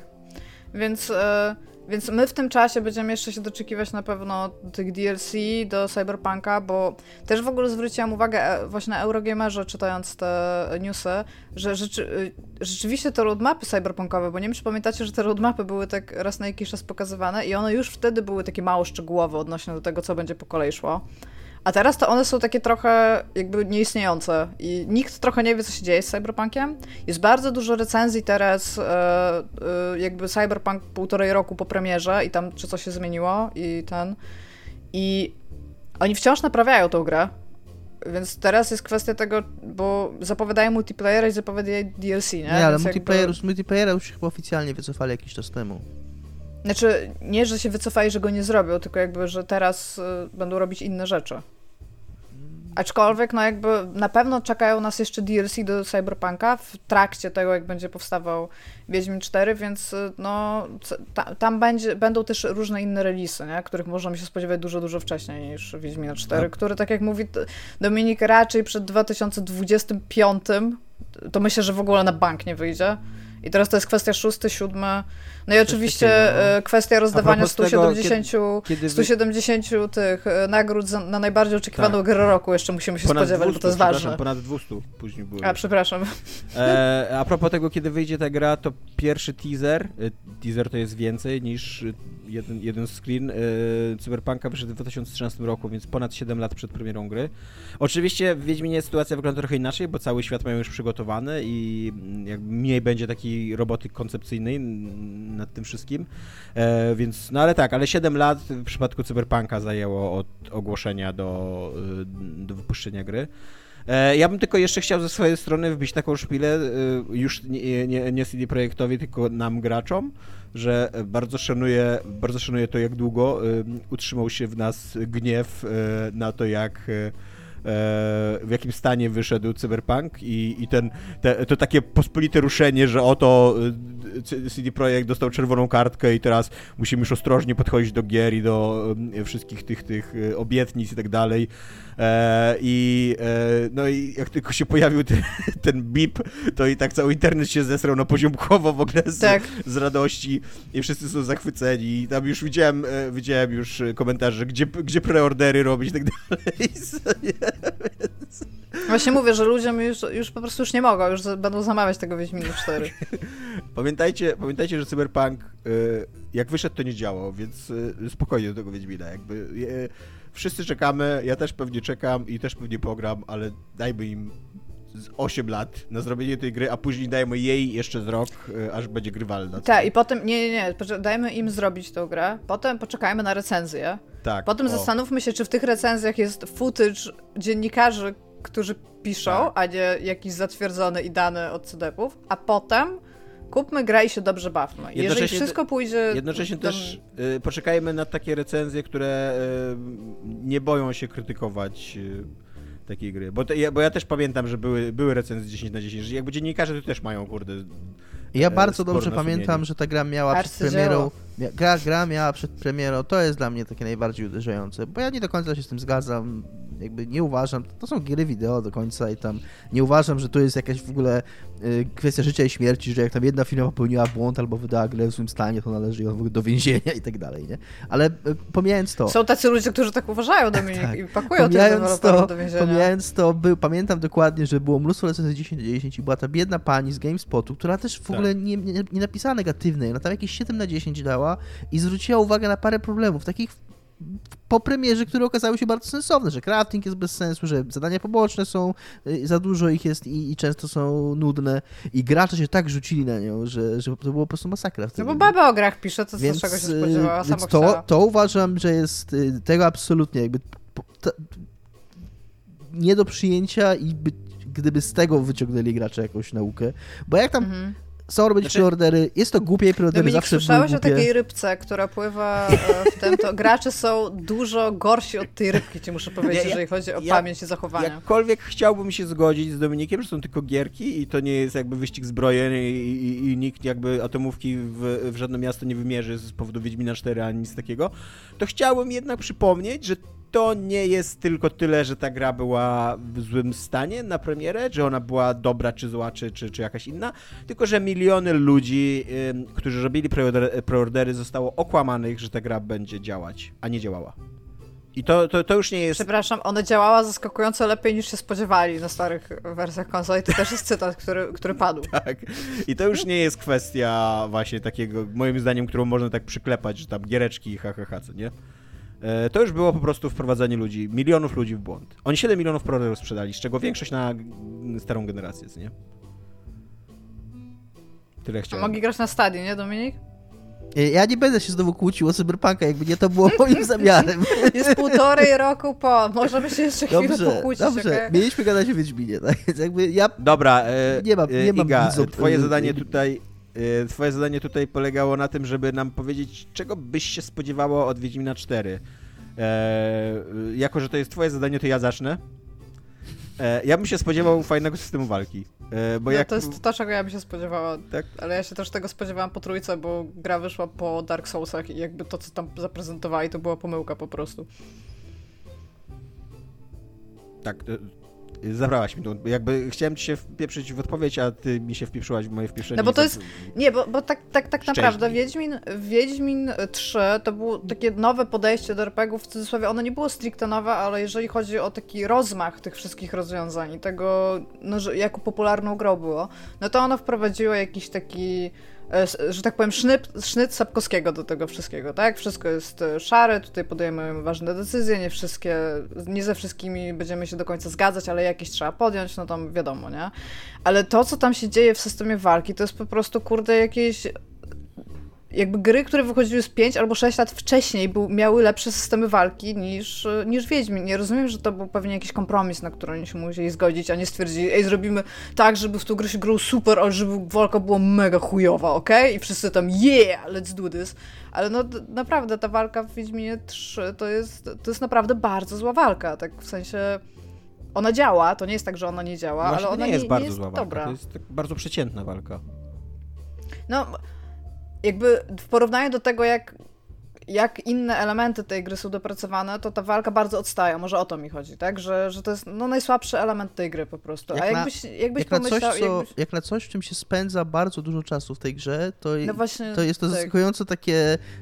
Ilekroć się walczy w tej grze, ja też miałem, nie tak, żeby ona była zła i nie tak, żeby mi przeszkadzała, ale jakby miałem takie wrażenie, że to jest, że tam niech to się skończy już, tam, okej, okay, to jest jakby te, ten głaz, który muszę pod górę tam wtoczyć, bo on się tam stoczy później na mnie i będę musiał go znowu wtoczyć, jak kolejny potwór będzie, ale nie tak, jest to nic i... fajnego. I plus, jak jeszcze sobie pomyślisz tam o takiej w ogóle fantazji podstawowej, którą ta gra sprzedaje, to ty jesteś Wiedźminem, ty walczysz z potworami, ale czasami też walczysz z ludźmi, więc myślisz, to będzie dosyć ważny fundament ogólnie dla, dla gameplayu. I właśnie mówię, no trudno, jakby oni zrobili gigantyczną grę. Wiedźmin 3 to jest po prostu gargantuiczna gra, tak? Jeżeli chodzi o godzinę, ilość kontentu, dialogi i wszystko, co tam wrzucili. Ale jakby naprawdę nie poradzili sobie w tej walce, więc jakby domniemam, że teraz y, będą bardzo na to stawiać. Ale jak im to wyjdzie, nie wiem, mają bardzo dużo y, jakby gier, które od tego czasu wyszły i ustrukturyzowały taką walkę zręcznościową w TPP. Bo domniemam, że Wiedźmin 3 będzie TPP, a nie FPP mhm. E4. Aczkolwiek nie wiem, być może będziesz grał samochodem. Jakby ta gra jeszcze nie wyszła i nie ma żadnych planów. Jakby Dominik się już cieszy, bo Dominik lubi fetyszyzować samochody. e, więc jakby domniemam, że mają bardzo dużo takich lekcji, które mogą tak po prostu jeden do jednego wyciągnąć z innych gier. Wiesz, mogą wyciągnąć z Horizona, mogą wyciągnąć z Elden Ringa, mogą wyciągnąć no, no właśnie, ja bym ogóle... bardzo chciał, żeby oni wyciągnęli lekcje z innych gier niż Dark Soulsy, bo to jest y, tak najbardziej oczywiste y, nawiązanie, jakby najbardziej oczywista lekcja, którą oni, oni mogą wyciągnąć. Mm. Moim zdaniem Dark Soulsy też nie mają jakiegoś super systemu walki. E, nie, nie, y, i, i, znaczy, one mają bardzo prosty system tak, walki, Ale wiesz prostu... co, jakby Wiedźmin 3 już szedł w kierunku ty, tego wiecznego unikania i tego wiecznego turlania się i tak dalej, co nie? Jakby to, to już, on, już widać było, że oni widzieli Dark Soulsy, nie? E, i, I byli jakoś tym... To, że jakby ktoś kiedyś przeczytał o Dark Soulsach, jak grałeś tak. w Wiedźmina 3, więc, więc jest ja, taka gra, ja, więc może, to, może ona robi tak. Ja bym jednak chciał, żeby y, Wiedźmin, o ile to będzie Siri, o ile to będzie jakiś tam y, szkoła sugerująca przynajmniej z nazwy, że to będzie właśnie dynamiczny i bardziej zwinny i taki, taki styl walki, żeby to jednak poszło jakoś w kierunku tego y, Sapkowskiego, jakichś takich piruetów, jakiegoś takiego baletu, a nie, bo te, ten, ten, ten system um, e, Dark Soulsowy i ten system, który był w Wiedźminie 3, on jest taki ciężki, taki, taki przyziemny, taki właśnie siłowy, nie? Takie, Ale oni też u Sapkowskiego Czy... bardzo dużo gadali podczas tych walk. To tak, chciałbyś, żeby tam zrobili jedno pchnięcie i się raz obrócili, ja a potem miał być 5 minut dialogu. się zastanawiać, czy oprócz karcianek, tam razem z karciankami Tomkowi wioskę nie paliło turlanie i tam turlanie się dołączyło do karcianek i wspólnie... Ja przede wszystkim, ja przede wszystkim i, i, uważam, że mam tu absolutną rację, jakby, że historycznie e, historia będzie po mojej stronie, że, że to wygląda, jakby to turlanie się w Dark Soulsach i w Wiedźminach i w masie innych gier, że to wygląda idiotycznie. Jakby, to jest idiotyczne po prostu. Ja bym chciał, ja bym chciał zobaczyć jakiś realistyczny film o średniowieczu, gdzie staje naprzeciwko siebie dwóch rycerzy i jeden są takie... turlać. No, są takie A drugi no to, o mój Boże, ale on jest cudowny w uniki, w ogóle nie, nie mogę go trafić. Jak, no. jak, jak to działa, że jak on się turla, to imię wszyscy go przenika. Musisz zobaczyć sobie, są takie e, filmy, gdzie są cosplayerzy Dark Soulsów, którzy chodzą po Comic-Conie i oni podchodzą właśnie do typów, którzy mogą wyglądać jak jakieś postaci, z którymi mogliby walczyć i oni właśnie podchodzą i się po prostu dookoła nich turlają. Więc możesz to zobaczyć. Jakby ludzie są w stanie tak szybko się turlać, co jest... mnie osobiście bardzo zdziwiło. Aczkolwiek mam nadzieję, że jaki by Wiedźmin 4 nie był, to będzie miał jeden element, który jest dla mnie osobiście ważny i to jest turlanie się pod górę po schodach. Mam nadzieję, że będzie to w tej grze. To jest dla mnie zawsze do, wyznacznik dobrego turlania. To turlanie się to jest w ogóle takie, taka ewolucja tej sceny z Matrixa słynnej w lobby. Nie wiem, czy pamiętacie, tam w pewnym momencie e, Neo kończy się magazynek i on sięga po drugą broń, robiąc gwiazdę w międzyczasie. I tak sięga po tą broń i zaczyna strzelać i nikt go nie może trafić, bo on robi gwiazdę. Nieważne, że jak robisz gwiazdę, to jesteś E, e, jakby twoja powierzchnia twojego ciała jest jeszcze większa niż normalnie, bo jesteś rozłożony na wszystkie... Ale nie, ale w trakcie gwiazdy jesteś nietykalny. Się jest ważne, to jest podstawowy element mojego poruszania się na co dzień. Nie, nie, nie rozumiem Tomek, ale tak, e, zgadzam się, turlanie chyba spaliło wioskę Tomkowi. Nie, nie, nie, nie, nie, jakby nie, ja po prostu uważam, że autentycznie mam rację tutaj. O ile karcianki, e, przy karciankach jakaś moja taka osobista uraza jest i, i tu przyznaję się do tego, tak turlanie jest obiektywnie durne. Kropka. No, więc e, jeżeli by wprowadzili, ja tutaj nawet Tomek mi chodzi o to, żeby oni wzięli tak jeden do jednego system z Dark Soulsów, tylko to, co moim zdaniem to, co powinni wziąć, to jest takie bardzo proste myślenie o hitboxach, e, tym, że masz jakiś prosty ten system walki, który jesteś w stanie zmasterować, czyli masz tam jakiś atak silny, powiedzmy średni i mocny, tam jakiś charge, tak? Plus jakiś system uników, plus trochę tej magii wiedźmińskiej, tak? Jest to coś, na czym jesteś w stanie zbudować prosty system walki, który jest oparty na zręcznościowych rzeczach, a nie, że bijesz typa, dopóki nagle on nie ma jakiejś animacji, że ma drugi y, tryb i ty nie wiesz, czy ty go teraz bijesz, czy ty go nie bijesz, jakby, ale tam chodzisz... Strasznie toporny był w ogóle ten system. Wydaje mi się, że bardzo dużo by mu dały, że oni, oni by go bardzo uprościli, jeżeli chodzi o taką systemowość. Jest przeciwnik, tam gdzie przeciwnik ma ciało, ma hitbox, jak ja trafię w hitbox, to ten przeciwnik ma damage. To jest naprawdę bardzo prosta rzecz. E, Jakby... Ja mam inną rzecz, którą chciał, żeby. Przepraszam, bo już założyłem, że skończyłaś. No to jakby tak, tak. Nie, no w sensie mówię o, o co mi chodzi z tym myśleniem o Soulsach. Nie, żeby skopiowali ten system jeden mhm. do jednego, ale żeby go oparli na bardzo podobnych no założeniach. Ja mam, I to też jest w ogóle takie Soulsowe, moim zdaniem, bo co, co akurat lubię w Soulsach i znaczy lubię. Nie powiedzieć, że lubię, to masz dużo powiedziane, bo nie gram w Soulsy, ale cenię to w Soulsach. I chciałbym, żeby to było w Wiedźminie, czego nie było totalnie w Wiedźminie i czego nie było też raczej w Cyberpunku. E, żeby w końcu to było prawdziwe RPG, w którym możesz w miarę zbudować swój własny build, swoją własną postać, e, że to nie jest po prostu, że stajesz się jeszcze bardziej Geraltem i teraz będziesz jeszcze bardziej Siri albo jeszcze bardziej jakimś, nie wiem, Lambertem czy kimś takim, e, tylko że autentycznie masz cały zestaw, wachlarz umiejętności, tak jak w prawdziwej grze RPG, takich jak w tym stylu właśnie y, mm, Dark Souls daje ci tak pod względem walki, żeby pójść jakby totalnie w swoim kierunku, a em, te Skyrimy, wszystkie takie Bethesdowe gry w ogóle ci dają już w ogóle, co nie? I pod względem umiejętności, i pod względem jakichś skilli takich do gadania, do otwierania zamków i tak dalej. Właśnie to jest coś, czego mi mega brakowało w Wiedźminie. I to jest, to jest coś, czego mi mega brakowało w Wiedźminie, że w niego grałem, bo ja trochę jak grałem w Wiedźmina, to nie zwracałem uwagi na system walki, trochę tak jak Dominik ma. On, on tam był i, i, i musiał być, więc, więc sobie był, co nie? Więc jakby tak grałem i, i, i on mi nie przeszkadzał wtedy, w tamtym momencie. Dzisiaj jak wracam do tej gry, to już mi przeszkadza, ale wtedy mi nie przeszkadzał. Ale to, że to było takie z action RPG z nastawieniem na to, że to jest totalnie po prostu realizacja jednej fantazji, to mi Mhm. bardzo przeszkadzało. To, to, ta gra była bardzo słabym RPG pod tym względem. Jakby to ona była tylko takim realizacją fantazji Geralta, nie? I, I nawet jeżeli tam miałeś te No dobra, ale wyobrażasz sobie teraz ten kreator postaci i tych, tych biednych, biednych Wiedźminów, którzy, których zrobią gracze i oni wszyscy będą z cechu, kurde, surykatki, a drugi będzie z cechu perliczki i mutkipa i kurde leniwca i to, to, to, to chcesz wysłać w internet, tak? Chcesz, żeby ludzie mieli możliwość zrobienia własnego Wiedźmina. Tak. Tak, dokładnie to. I to y, jakby y, uważam, że da się to połączyć z tym, że to będzie na przykład Siri jako postać. E, No tak, no bo tak jest tak. cyberpunk zrobiony. Robisz sobie postać, ale to jaki jest, albo jaka jest V, to jest jakby your call, nie? No nie do końca, bo akurat ten system w mm, Cyberpunku też uważam, że jest dosyć płytki i tam de facto Nie no, jest bardzo płytki, ale chodzi mi o to, że wyglądają tak samo na koniec, w... nie? Ale Tak, tak, ale jakby, jakby, stanie sobie jakby zrobić wziąć, tak, jakby wziąć system z Cyberpunka i go pogłębić i dobrze go fajnie, sensownie zbudować, to tak, to jest coś, o, co- o co mi chodzi, nie? E, I uważam, że to jest absolutnie do zrobienia i, i, i byłoby zajebiście, gdyby coś takiego było. Teraz jest pytanie, jak się będzie nazywał koń, jeżeli nie będziesz Geraltem, nie? I czy możesz nazwać swojego konia? I czy będzie stawał na dachach e, okolicznych e, budynków, żeby, żeby cię obserwować i być gotowym na, na, na zagwizdanie, nie? Albo mm, wezm, zrobią coś takiego, że e, będzie tak jak w Wiedźminie 3 ustalona postać Ciri i nie będzie można z nią robić to, co tego, co Tomek by chciał, będzie jedną konkretną rzecz sobie rozwijała i będzie zawsze taka sama, ale będzie można dowolnie m, przeprowadzić ścieżkę rozwoju konia. I to będzie, to, tam będziesz miał to RPG zaszyte. To by był nowy, nowe podejście do RPGów, jakby... Fair jakby biorę. CD nie? Projekt robił tak, robił to wcześniej. Będzie wchodzenie po dachach plus 10 na przykład, Ta, na przykład. nie? E, Dominika, czego ty byś się spodziewał? Czy byś oczekiwał, E, chciał? jak, jak myślałem o tym pytaniu, to pomyślałem najpierw o tym, o czym Tomek powiedział już, czyli tak, chciałbym, żeby to była bardziej gra RPG.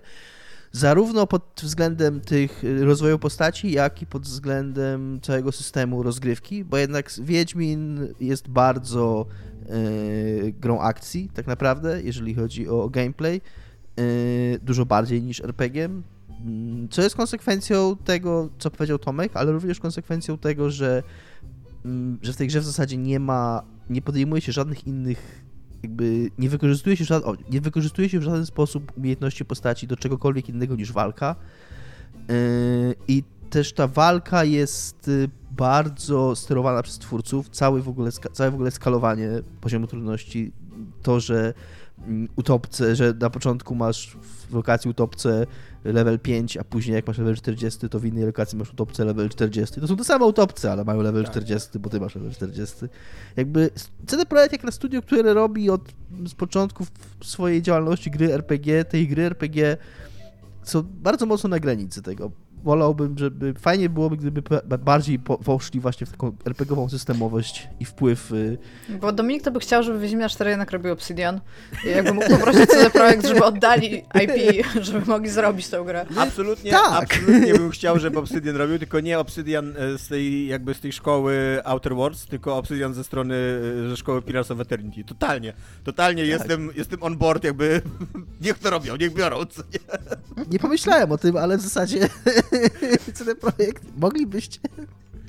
Yy, A, a druga rzecz, tak żeby nie powtarzać tego, co powiedział Tomek, yy, bardzo bym chciał, yy, nie wiem czy to jest możliwe, jak wygląda umowa CD Projektu z Andrzejem Sapkowskim, ale bardzo bym chciał, żeby oni w końcu odeszli od Sapkowskiego. Chciałbym zobaczyć wizję... Wiedźmin 3 pod wodą. Nie, nie, no nie wiem jak dokładnie. Ja na przykład miałem, y, to jest coś, co ja powtarzam bardzo często, jak jest mowa o Wiedźminie, że y, i bardzo często to mówiłem, kiedy była ta dyskusja o tym, czy Sapkowskiemu się należały, czy nie należały pieniądze, że te gry, one są teoretycznie kontynuacją sagi, a Tak. praktycznie są adaptacją sagi, bo tam Takim całe wątki, no tak. takim reworkiem, całe wątki fabularne, całe w ogóle dia- dialogi są takim, takim remixem tego, co było w sadze i opowiedzeniem tego, to udaje trochę kontynuację, a de facto jest wszystko, znaczy pełnymi garściami czerpie z tego, co Sapkowski napisał. Więc chciałbym, żeby to była historia o Wiedźminie, w której poczuję mm, jakiś, jakąś twórczą iskrę CD Projektu, żebym zobaczył, że to jest w końcu y, ten świat i w końcu ta, ta postać, która, którą stworzył CD Projekt. I to jest coś, od czego ja się przez wiele lat bałem. Zastanawiałem się, y, czy CD Projekt jest w stanie to zrobić, ale wydaje mi się, że znów, nie chcę się kłócić Cyberpunka, ale uważam, że pod względem kreacji postaci i fabuły i świata mm, ta gra robi dużo dobrego, więc wydaje mi Też się, nie że są... wiadomo, Ale też nie wiadomo, na ile to jest ich robota, na ile to jest robota Mike'a Pondsmitha, co nie? Jakby, To prawda. To prawda. W każdym ja nie razie, mam takiej wiedzy, co nie? w, w każdym razie, okej, jakby zostawiając Cyberpunka na boku, yy, chciałbym zobaczyć właśnie nowo, faktycznie coś nowego w temacie świata, w temacie postaci, w temacie fabuły, co nie będzie reworkiem gier, co nie będzie reworkiem filmów, yy, czy serialu jednego, czy drugiego, czy, czy czegoś A takiego. może to będzie rework polskiego filmu? Fajnie, by- tak, tak sobie teraz myślę, że y, mogłaby się na przykład rozgrywać w, Nil, w Nilfgardzie ta, O, ta gra. Bo e, Nilfgaard to jest coś, co Sapkowski bardzo mocno podkreślał pewnym, od pewnego momentu sagi, że to jest normalne państwo, że tam tylko propaganda jakby tych Królestw Północy je przedstawia jako jakieś takie imperium zła, a jednocześnie jest dosyć słabo opisane, bo tam bardzo niewiele akcji się dzieje na terytorium Nilfgaardu, więc jakby byłoby Tak. to coś, co musi, musieliby sami sami Właśnie, wymyślić. właśnie. I, i, to, I coś, co by w ten sposób nie tylko było czymś świeżym, ale co by też coś wnosiło do tej mitologii i do, jakby do tej historii, żeby może też opowiedzieć historię o czymś innym, niż o tym, że prawdziwie, prawdziwy potwór to człowiek.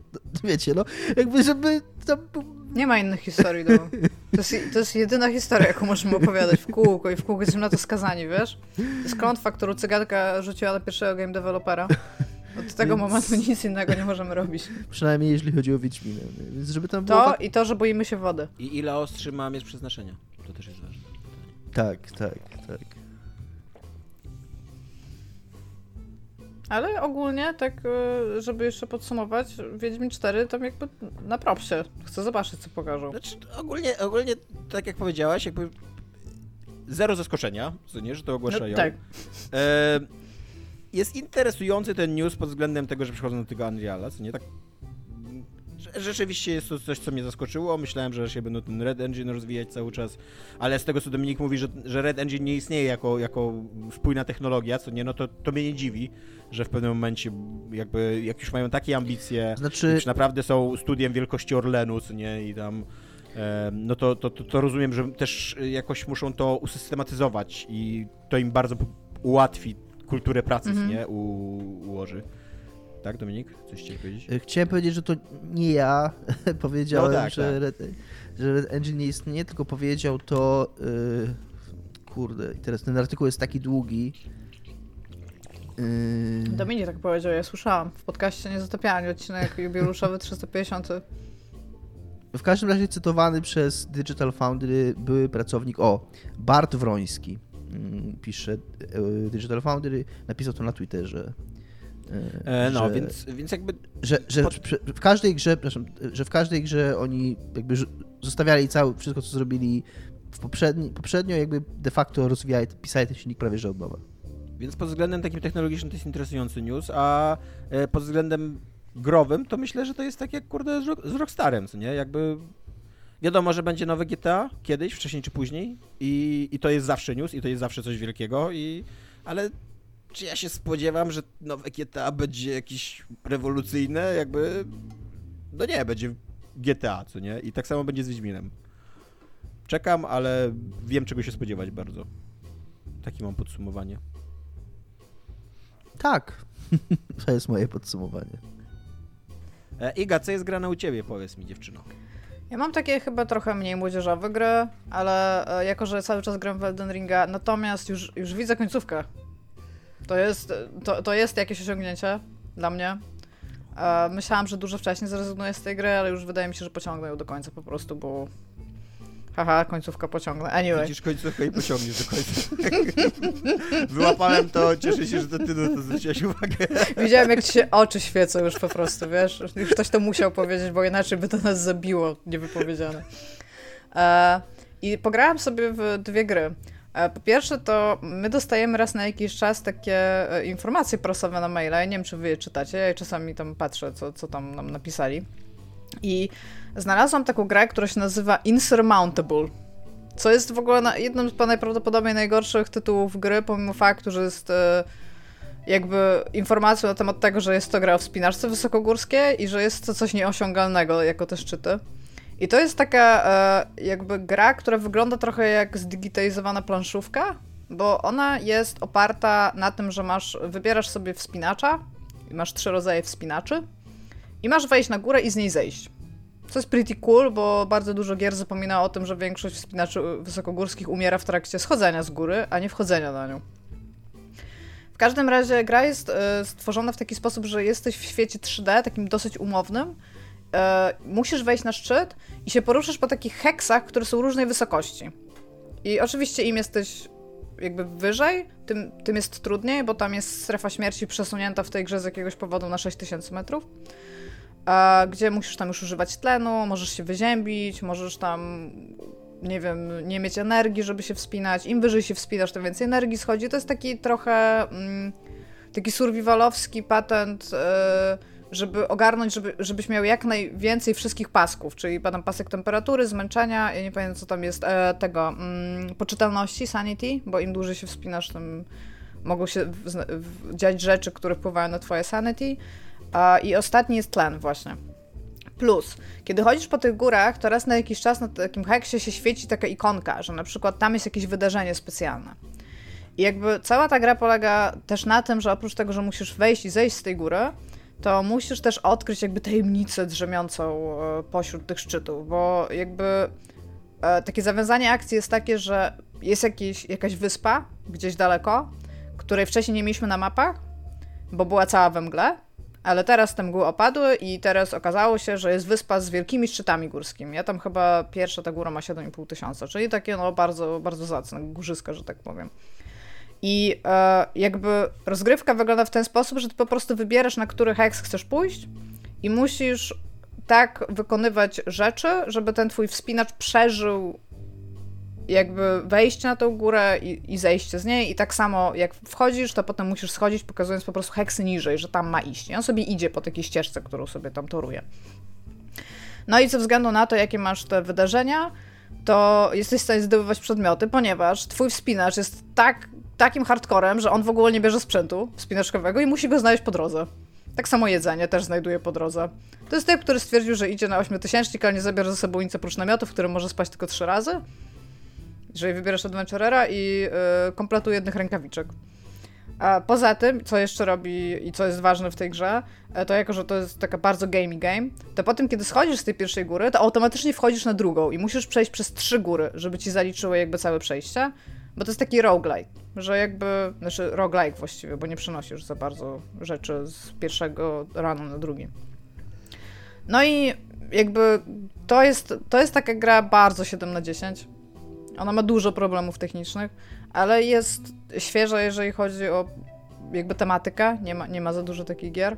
I mi się w nią gra całkiem dobrze, aczkolwiek jest wolna jak ja pierdził, więc jeżeli ktokolwiek z was by chciał zobaczyć to Insurmountable, to weźcie sobie tam od razu, odłóżcie półtorej godziny na fakt, żeby popatrzeć, jak ten nudzik chodzi, bo nie da się tego przyspieszyć oprócz raz przyspieszenia. Ej, taki tak chodzi dosyć wolno. Ale to, to akurat dosyć dobrze pokazuje wspinaczkę wysokogórską. Wydawało mi się to ciekawe, gra kosztuje 70 zł na Steamie, więc nie jest to super tania gra, ale też nie jest jakby w pełnej cenie takiej z których jestem przyzwyczajona do nowych gier, bo ona tam chyba wyszła, żeby wam nie skłamać, jeszcze chyba w zeszłym roku, ale jakoś tak, to, to nie jest stara gra. Jest to na pewno coś ciekawego i chciałam w to spojrzeć, natomiast nie zdobyłam jeszcze więcej niż drugi, drugi szczyt dopiero zdobyłam.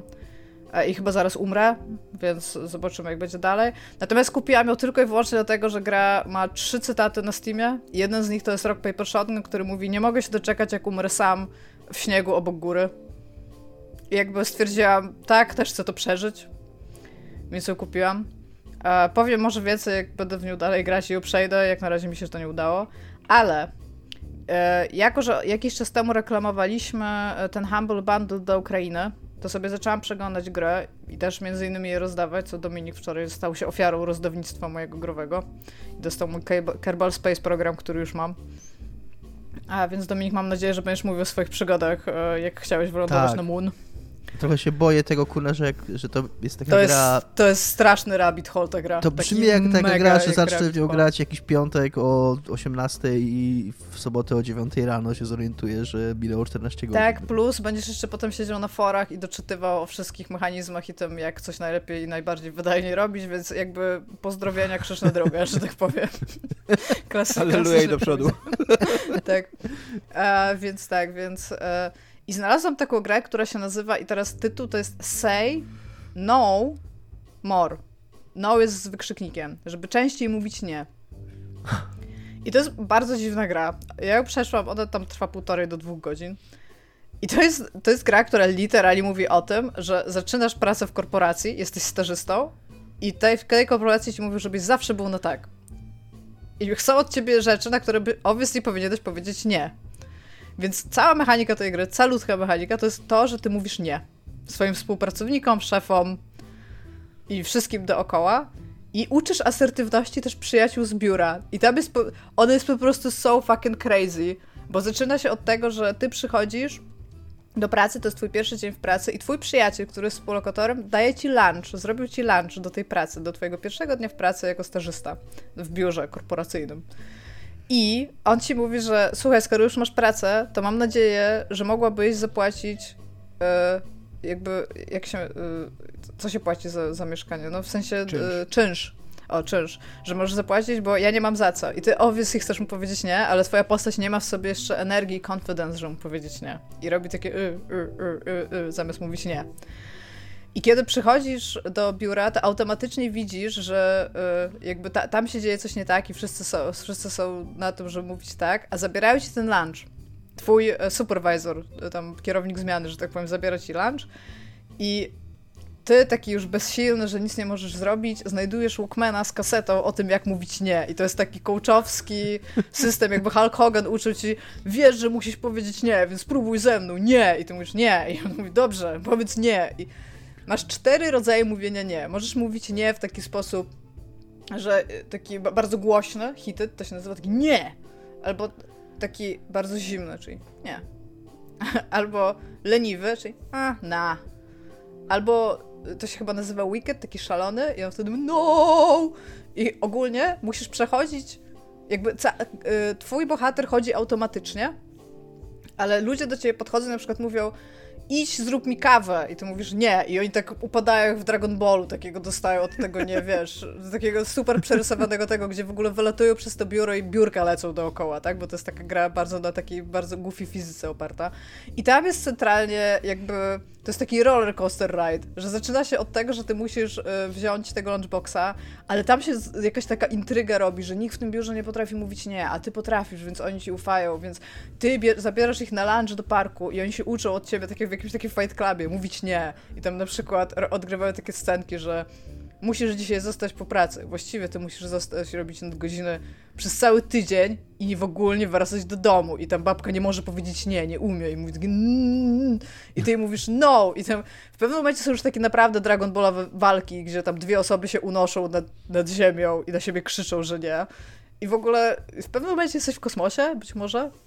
Nie chcę tutaj za, za dużo jakby spoilować, co, co tam się dzieje, bo tam się szalone rzeczy dzieją, to jest gra na półtorej godziny ale jest naprawdę czymś bardzo świeżym i ma message, w sensie, że musisz mówić częściej nie.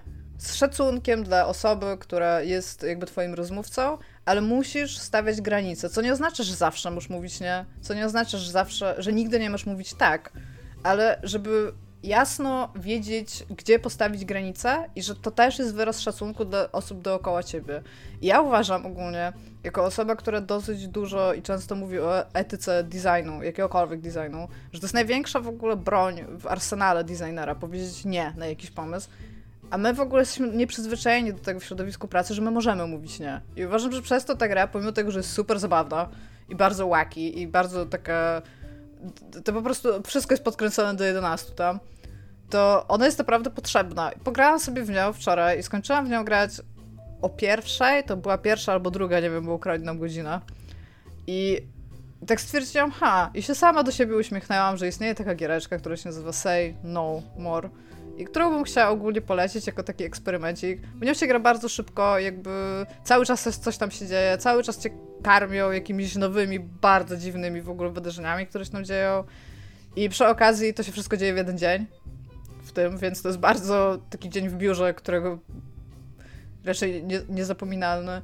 Są tam mega zwroty akcji, są tam w ogóle dziennikarze w pewnym momencie. Jest, jest naprawdę, na, naprawdę rzeczy tam się dzieją. Bardzo, bardzo znaczy tacy telewizyjni, którzy e, patrzą na to, co robi ten stażysta. Jest, jest coś, jest to coś szalonego, więc jakby zwracam uwagę na, na tą giereczkę. Ona jest na Steamie.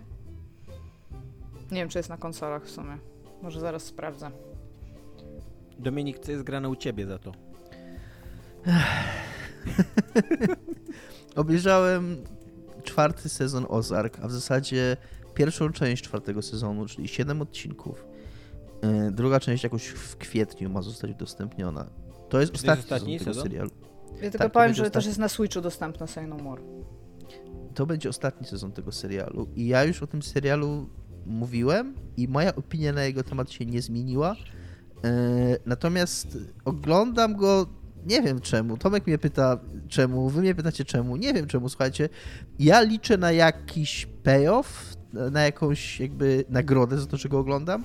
W tym momencie jedyną satysfakcjonującą mnie nagrodą będzie to, że wszyscy bohaterowie tego serialu zginą brutalną i bolesną śmiercią i zostaną rozsypani na wszystkie strony świata. E, I wtedy miałbym takie nice. I wtedy miałbym takie, że było warto to oglądać. E, bo nienawidzę tego serialu. Tak, y, on jest, on jest realizacyjnie jakby jest taki okej, okay. jest taki, to jest taki kurna 7 na 10, ale jednocześnie, jednocześnie on ma wszystko to, czego, czego ja nie cierpię i wydaje mi się, że trochę lepiej ostatnio to uchwyciłem mm, co to takiego jest, albo może słowa pamiętam, jak o tym mówiłem ostatnio, ale jak wiecie, nie wiem, czy wiedzą to słuchacze, ale wiedzą to Iga i Tomek, że jakiś czas temu wpadłem w dziwną YouTube'ową nurę, ogląd norę oglądania filmików True Crime, jako White Basic, jak, jak, jak, jak White Basic Beach, głównie polegających na takich scenach przesłuchań. Mm, podejrzanych, tam analizowanych przez jakiegoś człowieka i tam opowiadającego o tym. E, I w jednym z tych filmików e, była bardzo fajna postać takiej legendy podobno w kręgach ludzi fascynujących się przesłaniami. Taka postać nazywająca się Jeffem. I, i, i, i kiedy pan komentujący ten filmik mówił o Jeffie, to zwrócił... czy przesłuchiwany? Przesłuchiwany, przesłuchiwany.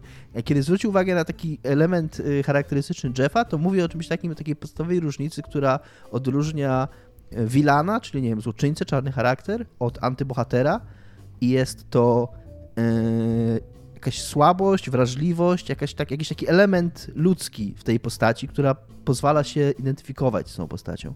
I to jest moim zdaniem coś, czego zajebiście brakuje w Ozark. To jest serial o jednowymiarowych, kurna, ludziach, robotach. Tam, i to jeszcze jadących na takich, kurna, przy okazji nudnych stereotypach. Jeżeli tak można powiedzieć, główny bohater, ta głowa rodziny, grany przez Jasona Batama, Batemana, przepraszam, to jest człowiek, to jest, kurna, taki modelowy, kurda, twardy facet, nie? On, on nie ma żadnej w ogóle skali emocjonalnej poza mówieniem ze spokojną twarzą, E, i, i takim, e, wiecie, taki, taki, taki kurna facet skała, nie? że nic go nie rusza, on ma plan, jak coś się nie powodzi, to on to przyjmuje ze spokojem, e, nie ma żadnych w ogóle momentów słabości, nie ma żadnych momentów takiej autorefleksji, żadnych momentów takiego, mm, nie wiem, kurde, choćby jakiegoś takiego dziwactwa w sobie, czegoś takiego, nie wiem, on mógł, mógłby być pozbawiony, może być psychopatą na przykład, ale żeby miał w sobie coś takiego, nie poczucie humoru, czy, czy jakieś dziwne zainteresowanie, coś takiego, co pozwoliłoby się jakoś uczepić tej postaci i być zainteresowany nią. Ale nie, on tego nie ma. I tam wszystkie postacie takie są. Jego żona to jest z kolei jakaś taka histeryczka, która na, na każdy problem reaguje jakimś w ogóle wybuchem i, i, i bieganiem i krzyczeniem. Nie? Więc to, idzie po takich w ogóle najtańszych stereotypach yy, płciowych. I tam wszystkie postacie takie są, autentycznie. Oglądam teraz, a poczułem to tym bardziej, bo zacząłem sobie przypominać Better Call Saul przed y, szóstym sezonem, który będzie miał premierę w kwietniu. I oglądam Better Call Saul jakby chwilę po Ozark i to jest tak dramatyczna różnica pomiędzy tymi serialami, że no po prostu tam w Better Call Saul właśnie każda postać ma coś takiego. Ten serial ma w sobie humor, ma w sobie dramę, ma w sobie jakieś tam jakąś uczuciowość, jakąś taką delikatność nawet, a jednocześnie potrafi być o psychopatach, o mordercach, o dealerach narkotykowych, o kartelu, o tym wszystkim, ale jednocześnie jest o ludziach w tym wszystkim, o tym jakby gdzie, gdzie, człowiek i co człowiek robi w tej sytuacji. A w Ozark w ogóle nie ma ludzi. Tam są jakieś takie kurwa pionki, mm, jakieś takiej szachownicy która, której nikt cię nie obchodzi, a jedyny sposób, w jaki twórcy potrafią yy, tak uchwycić widza, żeby jakby przyciągnąć twoją uwagę, to od czasu do czasu któraś z postaci w losowym momencie wyjmuje pistolet i zabija inną, nie? Jakby to z niczego, z niczego nie wynika, tylko po prostu jest nagle, nagle tam musimy, yy, widzu oglądać jeszcze puf, puf i tam ginie jakiś klasyczny, bohater. Klasyczny Takie... Czechow, on, on, on uczył, że jeżeli nic się nie dzieje na scenie, to zabije jedną postać po prostu. I w tym sezonie też było coś takiego i to jest takie kurna takie znikąd. Takie, tam nie ma żadnego takiego budowania właśnie mm, jakiejś dramy, jakiegoś takiego napięcia emocjonalnego, tylko, tylko tam wszystko idzie na takich najtańszych, kurna, chamskich trikach, takich chwytach, kurde, yy, z, z, z podręcznika tam scenopisarstwo 101, nie? To yy, dlaczego Nawet nie... sobie to robisz, Dominik? Jeszcze piszesz do nie nas wiem. o tym. nie wiem, nie wiem, Tomek. Więc ja mam, mam wrażenie, że mi nawet nie tyle przeszkadza w Ozark to, że, że to jest serial o złych ludziach, bo można sobie serial o złych ludziach. Takim najbardziej, y, już kończąc, najbardziej dla mnie takim kluczowym przykładem na y, ilustrującym różnicę pomiędzy tymi dwoma serialami i też różnicę w podejściu i różnicę pomiędzy dobrym serialem, a złym serialem o mm, przestępczości czy, czy o jakichś tam czarnych charakterach czy antybohaterach jest postać Lalo i podobną postać wprowadza Ozark w tym sezonie. Lalo. Lalo jest zajebisty. A jednocześnie Ozark wprowadza postać, yy, yy, nie pamiętam w tej chwili, chyba Javier się nazywa, yy, siostrzeńca tamtego szefa kartelu. I to jest bardzo podobna postać. Też takich y, dosyć y, taki mm, męski, stereotypowo przystojny y, Meksykanin, który, który jednocześnie jest bardzo złym człowiekiem. Nie? Tylko, że Lalo, właśnie Lalo dobrze ilustruje to, że Lalo być może nie ma w sobie jakiejś delikatności, znaczy, okej, okay, ale nie ma w sobie jakiejś słabości. To jest, tak, to jest właśnie taki typowy czarny charakter. Tak by ty nie masz z nim sympatyzować. On ma wzbudzać strach w tobie. Ale jednocześnie jest tak charyzmatyczny, tak yy, właśnie on ma coś w sobie. Trudno nawet uchwycić co, nie wiem. Może Tomek lepiej to uchwyci, ale on, być może to jest żelny sekła po prostu. E, takiego, że, że, że, że, on że on jest fascynujący, że ty mu może nie kibicujesz i, i, i ty jednak wolisz w starciu jego z bohaterami, żeby to ci, ci główni bohaterowie jakby wyszli obronną ręką ze spotkania z nim. Czyli on jest faktycznie bardziej czarnym charakterem niż, antybohater, niż antybohaterem, ale jednocześnie jest fascynującym czarnym charakterem. Jest takim, kurde, że ty się zastanawiasz, co on dalej zrobi, ale nie dlatego, że, że myślisz, że zaraz wyciągnie pistolet i oj zastrzeli. W Battle Saul w tym szóstym sezonie jest scena, kiedy on po prostu przychodzi do dwójki głównych bohaterów i z nimi rozmawia w, w, ich domu. I to jest scena tak pełna napięcia i tak w ogóle y, y, y, sprawiająca, że człowiek siedzi na krawędzi siedzenia, że kurna głowa mała. A w Ozark to potrafią to po prostu zrobić takim, wiesz, takim że wyciągnie pistolet, kogoś zabije i może to zrobić w każdej chwili. To za zły człowiek, nie? I masz takie hajewie, nie? Mm. Strasznie nie lubię tego serialu. Ja to dobrze, że go oglądasz. Ja ty jak mówiłeś, to sobie googlałem trochę polskie prawo i, i chciałem potwierdzić, że jest legalne, żebyś odszedł od tego serialu. Jakby tam... Nikt cię nie będzie ścigał za to. Więc tak, y, tyle chciałem powiedzieć, ale no skończy się niedługo, to mnie uwolni. E, sekcja poetycka jeszcze. E, dzisiaj wiersz e, ukraińskiego poety Serhija Żadana w przekładzie Jacka Podsiadły. I y, oczywiście ja z, chciałbym, bo ostatnio już prze, przestałem za to przepraszać, ale chciałbym znowu zacząć przepraszać za to, jak czytam i, i y, że nie jestem jakimś tam recytatorem zawodowym ani nic takiego, e, więc, więc miejcie to na uwadze. E, idzie to tak. E, historie miłosne zaczynają się rano, w zimnym pokoju, gdzie każde z tych dwojga próbuje w ślepym świetle świtu twardo patrzeć drugiemu w oczy. Nie odwracać wzroku, nie wstydzić się tego, co właśnie powiedziało, nie żałować tego, co właśnie zrobiło. I kiedy któreś nie wytrzymuje, a kto nie wytrzymuje, to on nie wytrzymuje i patrzy przez jej ramię i widzi przechodniów w deszczu za oknem, wtedy w jego spojrzeniu pojawia się coś, co można nazwać miłością. E, I to był wiersz Serhija Żadana w przekładzie e, Jacka Podsiadły. E, właśnie zauważyłem, że kurde, nie, mam, nie skopiowałem sobie tego tytułu tego wiersza, więc mam nadzieję, że to jest wiersz bez tytułu. A jak, a jak jest z tytułem, to będzie w opisie odcinka ten tytuł. Przepraszam bardzo, moja wpadka, więc jednak spierdoliłem wszystko. E, chcielibyśmy jeszcze za Patronite'a podziękować Tomkowi, dwa Michałowi i Mafinkowi. E, wasz wkład w nasze życie jest odczuwalny, ale również wkład wszystkich innych, którzy nam pomagają na Patronite jest również odczuwalny i dziękujemy wam za to. E, I pamiętajcie, że mamy coś takiego jak Patronite. E, bardzo on nam pomaga, ale jednocześnie też nigdy nie będziemy nic za paywallem chować, więc jeżeli nie stać was albo nie uznajecie Patronite'a, to nie wpłacajcie i też będzie fajnie, spoko, luz. Czy mamy coś jeszcze do dodania? Iga? Nie, nie, nic nie mam. do Nie. dodania. Dominik? Nie. To cześć. Cześć. Super tygodnia. Pa, pa.